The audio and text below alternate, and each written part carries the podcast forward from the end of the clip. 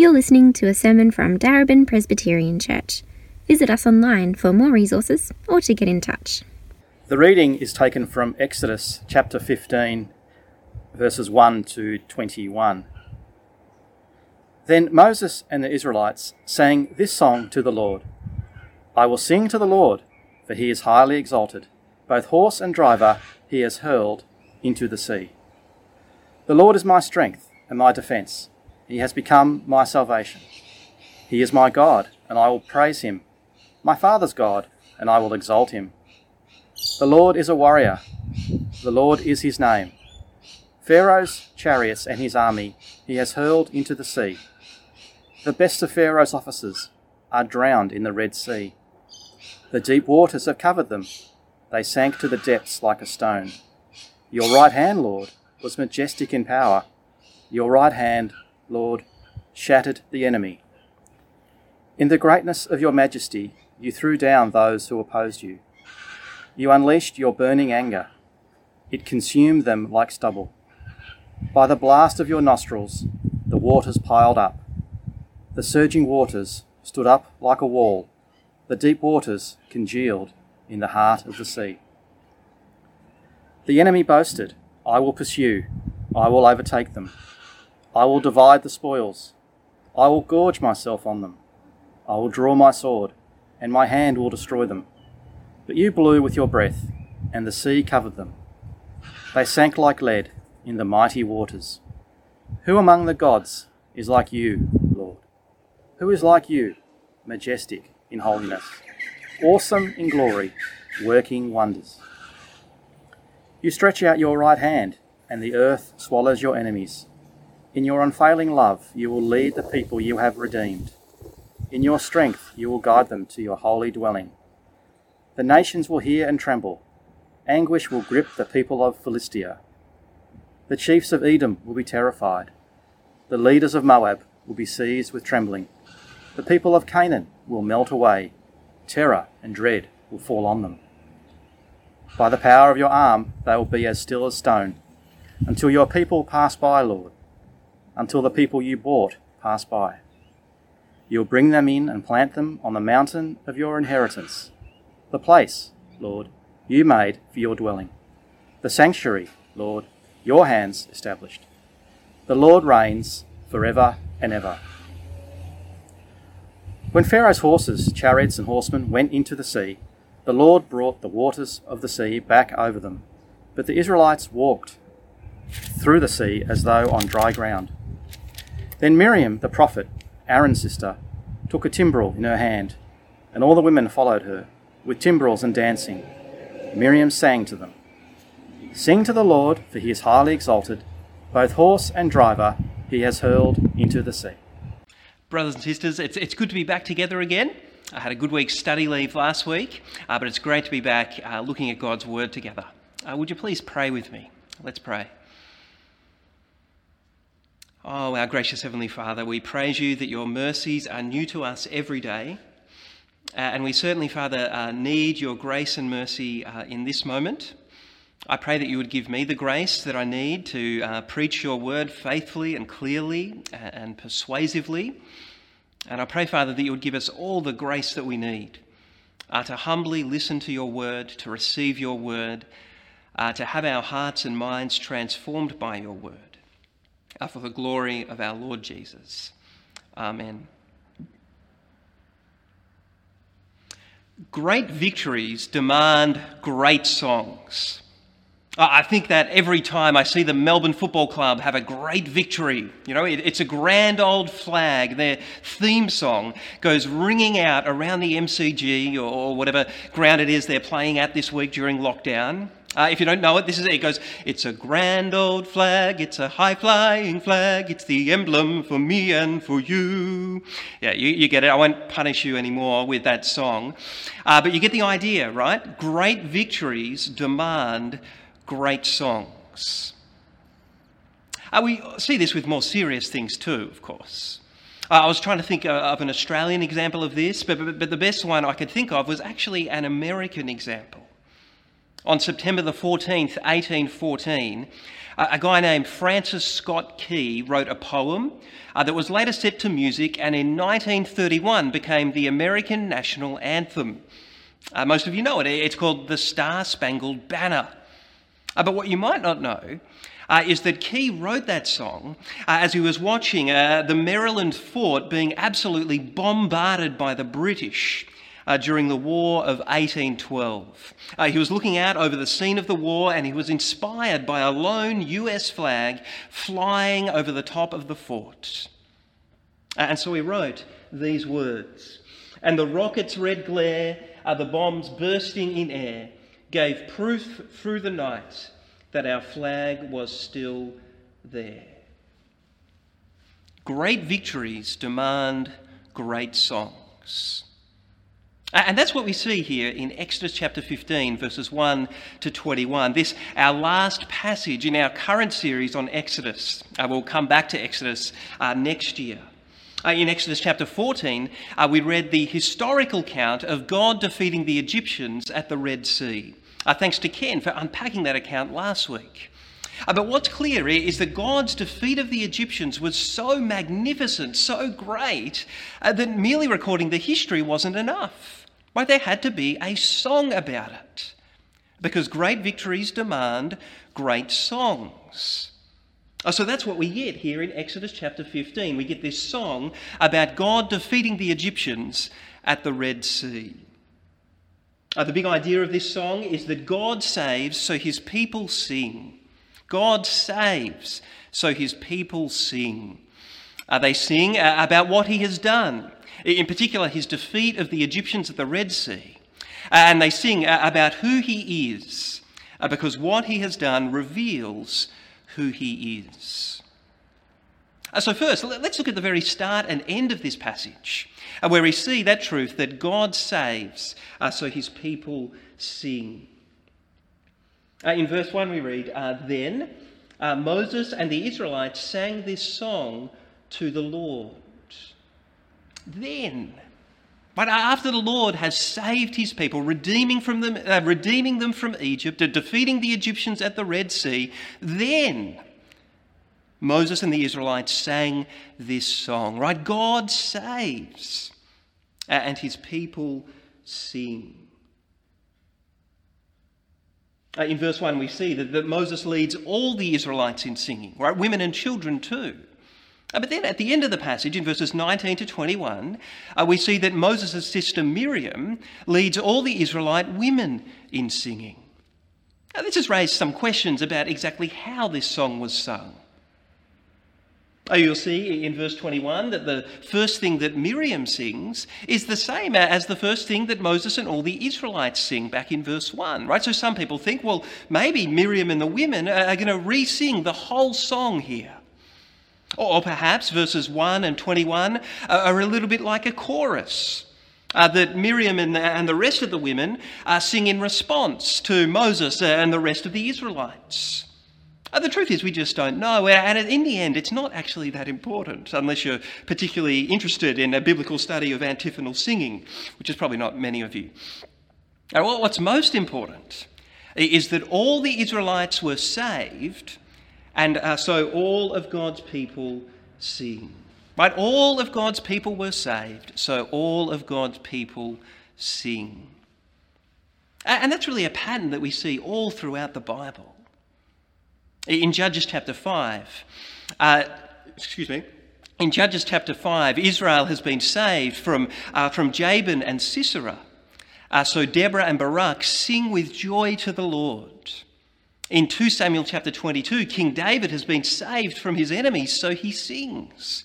In Isaiah 51, verse 11, uh, the Lord promises his people that when he saves them from their exile in Babylon, they will enter Jerusalem with singing. Now, that's just a few examples from the Old Testament, let alone all the Psalms. But then we get into the New Testament, uh, and in Luke chapters 1 and 2, where we see that God sends his Son into the world to save his people, uh, and there's like there's songs all over the place. The angels are singing, Mary's singing, Zechariah is singing, Simeon is singing. God saves, and his people sing. In Colossians 3, verse 17, Paul urges us as God's people uh, to let the word of Christ dwell among us richly. How? As we sing to one another in psalms, hymns, and spiritual songs. In Ephesians 5, verse 19, Paul says that the, one of the marks of a community that's continually being filled with God's Spirit uh, is that we speak to one another with psalms, hymns, and spiritual uh, and sorry, songs from the Spirit singing and making music from your heart to the Lord. And in Revelation chapters 4 and 5, uh, we see that this is something that we're going to be doing forever. Singing the praises of our God, for he has saved us through Christ, his Son. God saves, so his people sing. And this is one of the reasons why online church has been so hard, isn't it? We know that the God saved us uh, so that we can sing his praises together, but, at the moment we're just not able to do that. It's also one of the reasons why we've kept including songs in online church, uh, despite the fact that it's really quite clunky and weird, and, and most of you probably feel awkward singing along at home. But it's important because God has saved us to sing his praises together. Uh, so it's good for our souls, really. It's good for us spiritually uh, to keep singing the praises of our God. Uh, so let me encourage you, uh, as weird as you might find it, let me encourage you to sing along with the songs in online church. It really is good for you spiritually to sing the praises of your God who has saved you. And if you just find that too weird, let me encourage you to find some other time in your week to sing your God's praises. Because God saves and his people sing. Uh, what do the Israelites sing about? Uh, well, first, they sing about what God has done. Uh, in this instance, in particular, it's God's defeat of the Egyptians at the Red Sea. Uh, look at verse 1. Moses says, I will sing to the Lord, for he is highly exalted. But why is the Lord highly exalted? Well, look, because both horse and driver he has hurled into the sea. So, as Moses reflects on how God saved them at the Red Sea, uh, he says it was like God picked up the mighty chariots of the Egyptians uh, and just tossed them into the sea. Well, like you or I, I might toss away a piece of rubbish. This is God's defeat of the Egyptians.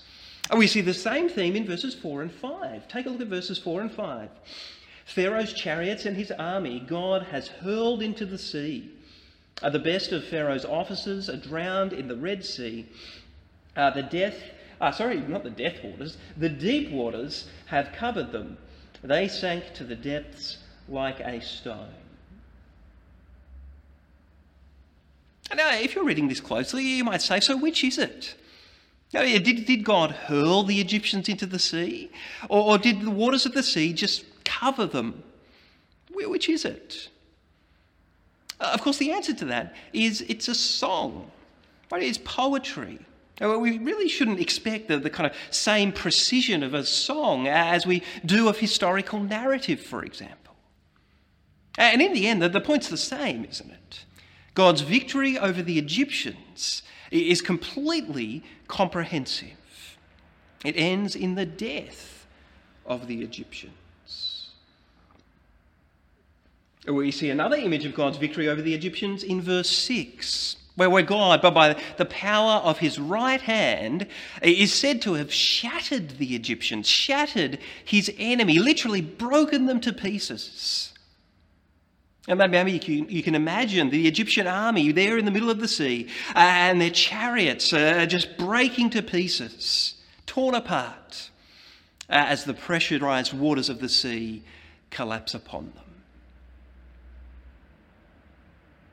Verse 7 speaks of God throwing down the Egyptians, the, the Egyptians who had the audacity to oppose God in their pride. You read there in verse 7 in his fiery anger, God consumes the Egyptians like stubble. And maybe you remember that back in Exodus chapter 5, uh, Pharaoh intensified the Israelite slavery by refusing to give them stubble for making bricks. So here it's, it's like God saying, you, you want to play games with stubble? Now I'll consume you like stubble. In verses 9 and 10, the Egyptians proudly boast. Look at verse 9. I will pursue, I will overtake them. That's the Israelites. I will divide the spoils, I will gorge myself on them. I will draw my sword, and my hand will destroy them. Right? The, Egyptians proudly boast. Oh, but look at verse 10. At the breath of God's mouth, they are covered by the sea. God utterly defeats the Egyptians. Uh, finally, in verse 12, we see that when God uh, stretches out his right hand, the earth swallows his enemies. The earth swallows his enemies. And again, you might say, but I thought it was the sea that swallowed the Egyptians, not the earth. Well, in this case, I do think there's an explanation that that word earth uh, can, uh, can actually mean the depths of the earth, or maybe even what the Israelites would have called the underworld, the, the place of the dead. And I think that's what it means here. Uh, the point being that the gods, uh, in God's defeat of the Egyptians, they actually lost their lives, whether they were swallowed up by the earth into the place of the dead. God's people sing about what he has done.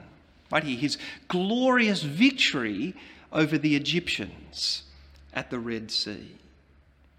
Uh, but the Israelites uh, recognize that what God has done uh, reveals a whole lot about who he is. Uh, so they praise him for who he is as well. Uh, first, they praise their God as the eternal God. take a look at verse 18. The Lord reigns forever and ever.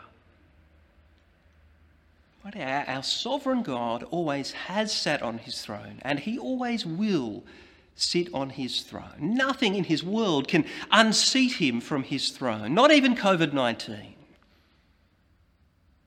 But this is our eternal God who reigns on his throne forever and ever.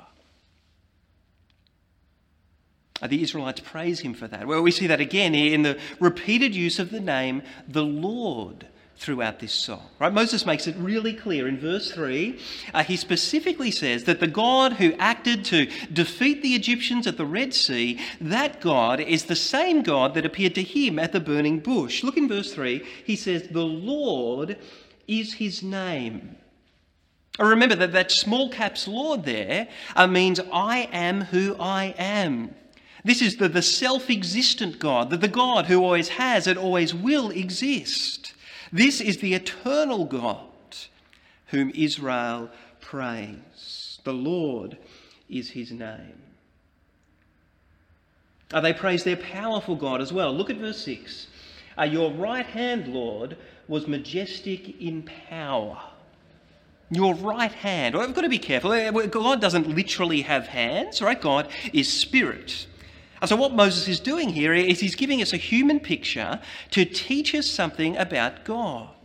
And to teach us that our God is a God who can powerfully intervene in his world at any moment. Right? His hand can do stuff in his world. And that's what God has done in the book of Exodus, right? It's what he promised to do. Remember these verses in Exodus 6, verse 1 God said to Moses, Now you will see what I will do to Pharaoh because of my mighty hand, he will let them go. Because of my mighty hand, he will drive them out of his country. Uh, likewise, in Exodus 7, verse 4, God said, Pharaoh will not listen to you. Then I will lay my hand on Egypt, and with mighty acts of judgment I will bring out my divisions, my people, the Israelites. Uh, and the Egyptians will know that I am the Lord when I stretch out my hand against Egypt and bring the Israelites out of it. But the Lord has put on display the power of his mighty hand in redeeming his people from Egypt, in defeating the Egyptians at the Red Sea. This is our powerful God. And we see his power again in verse 8. Look at verse 8. Moses says, By the blast of your nostrils, by literally, by the breath of your nostrils, the waters piled up. Right? This is what caused the waters to pile up so that the Israelites could move through. What is it that brought them down? Look at verse 10. Uh, look at verse 10. Where is it here? I've got it in front of me. Uh, but you blew with your breath, and the sea covered them. The waters piled up, and the waters were brought down by the powerful breath of God. Now, some of you have good memories might remember that last week in, in Exodus chapter 14, verse 21, uh, we were told there that the waters piled up because God brought a strong east wind. Uh, so you might be, you might be thinking, is this a natural thing, like a strong east wind? Or is this a supernatural thing, the, the breath of God? Which is it? Uh, of course, it's both, isn't it? They're, they're really two sides of the same coin. Uh, sometimes when God acts miraculously in his world, uh, he acts by overriding the natural laws of creation. Uh, but in this case, and in fact with most of the plagues, God acts by working within, powerfully within the natural laws of creation, by stirring up an incredibly powerful east wind. But whose wind is it? Well, it's God's wind. It belongs to Him. It does what God wants it to do uh, because it's the breath of His nostrils. It's His breath. Uh, even the most powerful wind uh, belongs to our God. The Israelites praise their powerful God, who in this passage acts as a warrior God. So you're like, what? But look at verse 3. Verse 3 says, The Lord is a warrior. Now, the Lord is a warrior who fought against and defeated his enemies, the Egyptians, at the Red Sea. I wonder if you've got room for this idea that God is a warrior God in your understanding of God. In fact, not just have you got room for it, I wonder if you could actually praise God for being a warrior God, like the Israelites do here. It's really a bit foreign to most of us, I think. How could it possibly be a good thing, even a praiseworthy thing, for our God to act as a warrior God? Well, I want to suggest that it's a good thing, at least first. Because I think all of us long for, for someone uh, who's finally able to do something uh, about all the evil and injustice in this world, uh, to fight against it and defeat it once and for all. I think we all long for, for those who oppose God and His people, who persecute God's people, who oppose the work of the gospel. I think we long, if you're a Christian, and for those people to be brought down to size and for God to be glorified. And this passage assures us that one day our warrior God will do that. Now, maybe you're still not satisfied. You, think, well, I'm a Christian, but I'm just going to ignore this idea of God being a warrior God. Well, let me suggest that it might be a little bit easier for you to do that. Uh, because perhaps, maybe, your life has been mostly quite comfortable. You've never really been the victim of deep evil and injustice. A guy named Miroslav Volf, in his book Exclusion and Embrace, uh, he says uh, that if we want to create a culture that encourages an attitude of non violence towards others, non retaliation, uh, then we've also got to have a belief in divine vengeance. Sounds a bit weird. He knows it's going to sound a bit weird. This is what he says My thesis that the practice of non violence requires a belief in divine vengeance will be unpopular with many Christians. Perhaps it is with you. Uh, to the person who is inclined to dismiss it, I suggest imagining that you are delivering a, a lecture about non violence in a war zone. Among your listeners are people whose cities and villages uh, have been first plundered, then burned and levelled to the ground, whose daughters and sisters have been raped, whose fathers and brothers have had their throats slit. Soon you will discover that it takes the quiet of a suburban home for the birth of the thesis that human non-violence corresponds to God's refusal to take vengeance. You see, if you or someone you know has been a victim of real evil and injustice, uh, you will praise God that He's a warrior God. Uh, you will praise Him that, that He says, Vengeance is mine. Right? Because it's knowing that. It's knowing that, that one day the Lord will avenge those, uh, that, that He will make those people pay who've caused you real evil and injustice. It's knowing that that it'll stop you taking vengeance into your own hands. So, after centuries, 430 years of horrific suffering and evil in Egypt, the Israelites praise their warrior God. They praise their warrior God who acts in wrath and judgment uh, because he is holy. Verse 11. Look at verse 11. It describes God as majestic in holiness. But our God is so holy that he couldn't possibly turn a blind eye to sin or evil and injustice in his world. He can't turn a blind eye to, to stuff that's destroying his people and his world that he loves, that he made.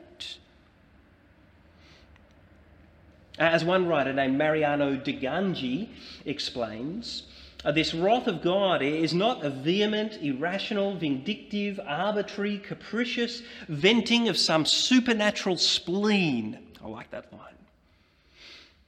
It is the manifestation of the repugnance of a holy God against all who defile, disrupt, and destroy the world that he has made. The Israelites praise their holy God. And they praise their lovingly faithful God. Now look at verse 13. In your unfailing love, Lord, you will lead the people you have redeemed. In your strength, you will guide them in, uh, guide them to your holy dwelling. Uh, unfailing love there It refers to God's loving faithfulness, right? God's rock solid commitment uh, to, being faithful to all the promises he's made to his people. Uh, this has been a recurring theme in the book of Exodus, hasn't it? You, you remember God's promises to Abraham in Genesis chapter 12, uh, verses 1 to 3? God promised Lob, land, offspring, and blessing. And we've seen in the book of Exodus so far that God's fulfilled the promise of offspring, multiplying the descendants of Israel so that they're now leaving Egypt as a great nation. And now uh, he's redeeming his people from Egypt, this great nation from Egypt. Uh, and so Moses, uh, Moses' attention in verses 14 to 16 of our passage turns from the land of Egypt to the land of Canaan, uh, the land that God had promised to Abraham. Uh, and you'll see in those verses, verses 14 to 16, that as Moses looks forward to the land of Canaan, he looks forward with complete confidence, doesn't he? One by one, he traces the route that Israel's going to take into the promised land, and one by one, he talks about how God is going to defeat the nations. Uh, the Philistines, the Moabites, the Edomites, all of them will be defeated, just as the Lord has defeated the Egyptians. Uh, the Lord will keep defeating the nations until, verse 16, your people pass by, O Lord, uh, until the people you bought pass by. You will bring them in and plant them on the mountain of your inheritance, uh, the place, O Lord, you made for your dwelling, the sanctuary, O Lord, your hands establish. Right? God's fulfilled his promise of offspring. here. He's going to fulfill his promise of land. And here we see uh, that he will fulfill his promise of blessing. At the heart of that blessing are being in a relationship with God, living your life in the presence of God. Oh, so the mountain in verse 17 refers to Mount Zion in Jerusalem, where God's temple will ultimately be built, where God will dwell amongst his people, bringing blessing both to them and to the land that he promised them. This is Israel's lovingly faithful God, uh, who they praise uh, fulfilling, uh, for fulfilling all his promises to them. Uh, so they come to the conclusion that he is the supreme God. Look at verse 11. Who among the gods is like you, Lord? Who is like you, majestic in holiness, awesome in glory, working wonders? Uh, well, we've got to remember that the Israelites had lived for more than 400 years uh, amongst all the false gods of Egypt. So they had this massive kind of pantheon of gods, all sorts of gods. And as they lived there, the Israelites must have started to wonder where does our God rank among these gods? Maybe they started to have some doubts. But now they're in no doubt. They know that their God is the supreme God. No God is like their God majestic in holiness, awesome in glory, uh, working wonders, all of which God has just done in defeating the Egyptians at the Red Sea. The Israelites praise their supreme God. There is no one like him. Uh, God's people sing about what he has done because what he has done reveals who he is. So I wonder uh, if you're willing to make this song that we've looked at today your song. Are you willing to join in the chorus uh, of this million or two strong uh, crowd of Israelites by the, uh, by the Red Sea? Uh, you've really got to think about this yourself. Am I going to join in with this song? I notice all, all the personal pronouns in verse 2. Take a look at verse 2. And Moses says, The Lord is my strength and my defense. He has become my salvation. He is my God, and I will praise him. My father's God, and I will exalt him. You see how personal this is for Moses. Uh, what about for you? Will you join in singing this song? Will you make this song your song? You can do that today uh, by, like Moses, declaring, The Lord is my strength. And not that, that spiritually speaking, you, you just need to be strengthened a little bit, uh, but that spiritually speaking, you, you're utterly weak. And you need the Lord to be your strength. Like the Lord is my strength, Moses says. I just picture the Israelites by the Red Sea. They, they had absolutely no strength uh, to, to defeat the, the uh, Egyptian armies that were racing towards them. Uh, the Lord had to act in His strength, in His power. Uh, will you say, The Lord is my strength? Uh, are you conscious of your weakness and frailty? Or throw yourself upon the Lord and say, The Lord is my strength. And Moses says, The Lord uh, is my song. Uh, you'll see that the NIV translates song as defence. They put song down in the footnote. Uh, but I reckon that uh, song is the usual meaning of this word, and it fits pretty well in this context, doesn't it? The context of, of a song, right? Uh, so Moses says, The Lord is my song. Well, what does it mean to say, The Lord is my song? I think it means to say that I love the Lord. Uh, that the Lord uh, has captured my heart, as it were. Uh, because that's the stuff we sing about, isn't it? And we sing about the people or things that we really love, the, the people or things that have captured our hearts. That's why lovers write poetry to one another. And if they've got the skill and they're kind of really kind of overflowing with love, uh, they'll put that poetry to music and sing a song to one another. Uh, because their lover has become their song. They've captured their heart. They love them. And I reckon uh, you'll increasingly feel like that about the Lord uh, if you come to understand that He has become your salvation. You see that? Moses says, The Lord has become my salvation. Uh, remember the Israelites watching that the armies of Pharaoh coming towards them are standing there absolutely helpless, knowing that they had no way of saving themselves. If they were going to be saved, the Lord had to do it. And He did do it, didn't He? The Lord became their salvation. So he captured their hearts. Right? What an incredible act of love for the Lord to save them in their helplessness, uh, to defeat their enemies, to bring them out of Egypt, uh, and to bring them into the land that He'd promised them, uh, defeating all their enemies along the way. Uh, fast forward to you as you listen to this today.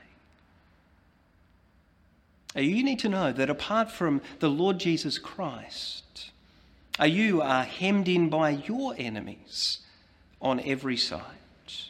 But no way of escape, just like the Israelites by the Red Sea. Are not the enemies of a nation like Egypt or any particular person, uh, but the ultimate spiritual enemies that every human being has to face Satan and sin and death. And apart from Christ, Satan rightly accuses you, sin rightly enslaves you, and death rightly contains you. Uh, but in Christ's death on the cross, God has defeated all of those enemies. It's amazing. Uh, uh, he's defeated Satan because the only thing Satan can accuse you of is your sin. And if you trust in Christ, Christ has already died for your sin on the cross, bearing the punishment that you deserve. Satan is defeated. He's defeated sin because sin can only enslave people uh, whose uh, sins have not been paid for, who have not been redeemed from sin or liberated from sin. Uh, but Christ has already paid for your sins on the cross by his blood being shed on the cross. Uh, and so God has defeated death. Uh, because death is the punishment for sin, for rejecting God, the source of all life. Uh, but if Christ has already died the death that you deserve in your place on the cross, then death can never contain you. But God has defeated all your enemies in Christ's death on the cross. Uh, so if you're not a Christian, you must realize that the Lord is your only hope of salvation. And in his great and abundant love, he sent Christ your Son to defeat all your enemies. Uh, there's nothing left for you to do except for to trust in Christ his Son. This is God's greatest victory. Uh, so it demands God's greatest song.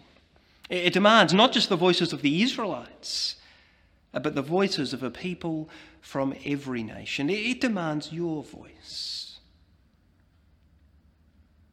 Will you join this song today? Don't delay. In the end, today is the only day you know for sure that you have, isn't it? Will you join this song today? Will you say, The Lord is my strength, the Lord is my song, the Lord has become my salvation? Let's pray. Our gracious Father, we thank you for this, your word. Uh, we thank you that you are indeed our strength, our song, uh, and because you have become our salvation in Christ, your Son, who has defeated all our enemies.